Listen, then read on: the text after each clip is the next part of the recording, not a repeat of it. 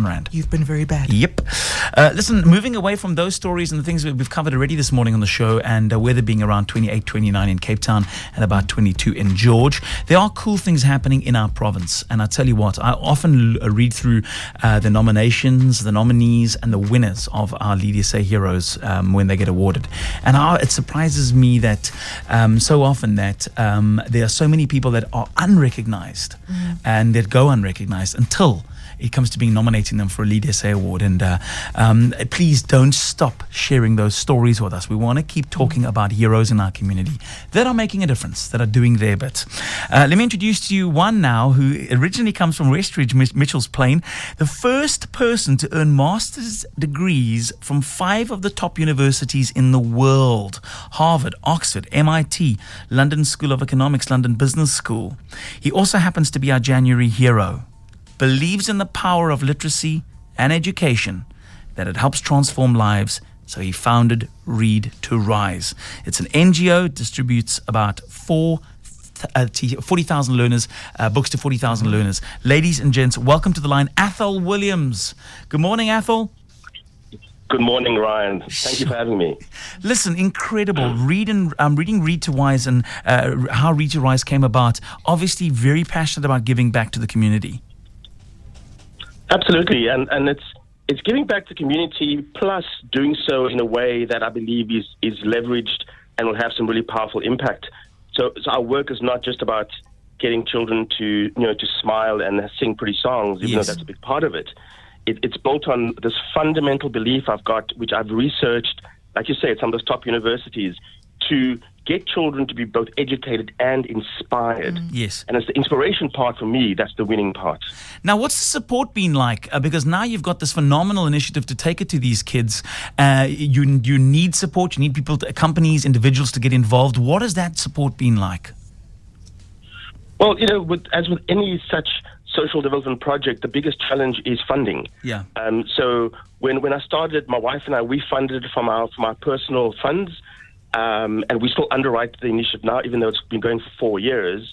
Well, we do get some corporate sponsorship. We do get a lot of individuals um, doing amazing things supporting our work, uh, but that's our real constraint. Yes. It's it's getting funding for, for these books for our program.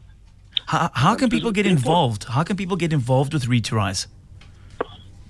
Well, simple way is to go to our website, readtorise.org. Nice. Um, and in there, we kind of lead you through the process of how to get involved, both volunteering your time or contributing through funding. Um, the one thing we do, Ryan, which is which is very unique, is we don't just drop books off at schools. Yes. A very important part for us is to go into the classroom and spend time with the children. It's about inspiring them on the belief that an inspired person can rise above their circumstances. Yes. I love it. Athol, I, I'm looking at, and you, you're so busy. I, I'm so happy that you've, that you've, you're finding time to do everything. And it's, it's a treat and a pleasure to watch um, as somebody who's intr- interested in your life and what you're doing. I mean, um, your biography, Pushing uh, uh, Boulders, tell us about where you got time to write it because it's, it's, it's amazing. yeah, um, people. I, manage to sleep enough hours and still do other fun things. I, I don't know where the time's coming from, to be honest. Um, um, Ryan, I, you know, the, the story.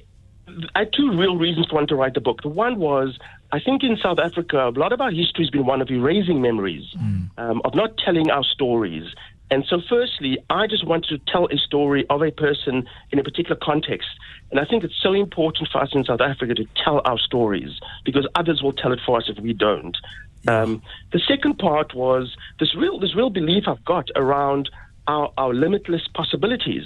I really think for us as ordinary human beings, we've got amazing possibilities um, if we're just willing to open our eyes and look, raise our heads to begin to see what those possibilities might be for ourselves.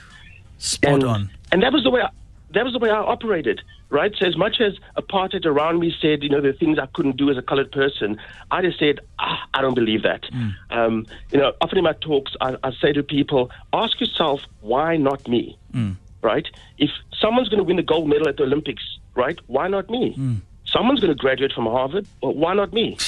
Um, and and the conversations we have with ourselves, for me, that's the secret. Because most of our conversations, we are saying we can't do it. We're putting ourselves down. We, we've heard all the negative talk, and so we believe it. I just refuse to believe that. Yeah. And not only do you refuse it, but you actually live. You live it. You live it. You know, it's one thing to say in my mind, I'm, I'm not going to accept it.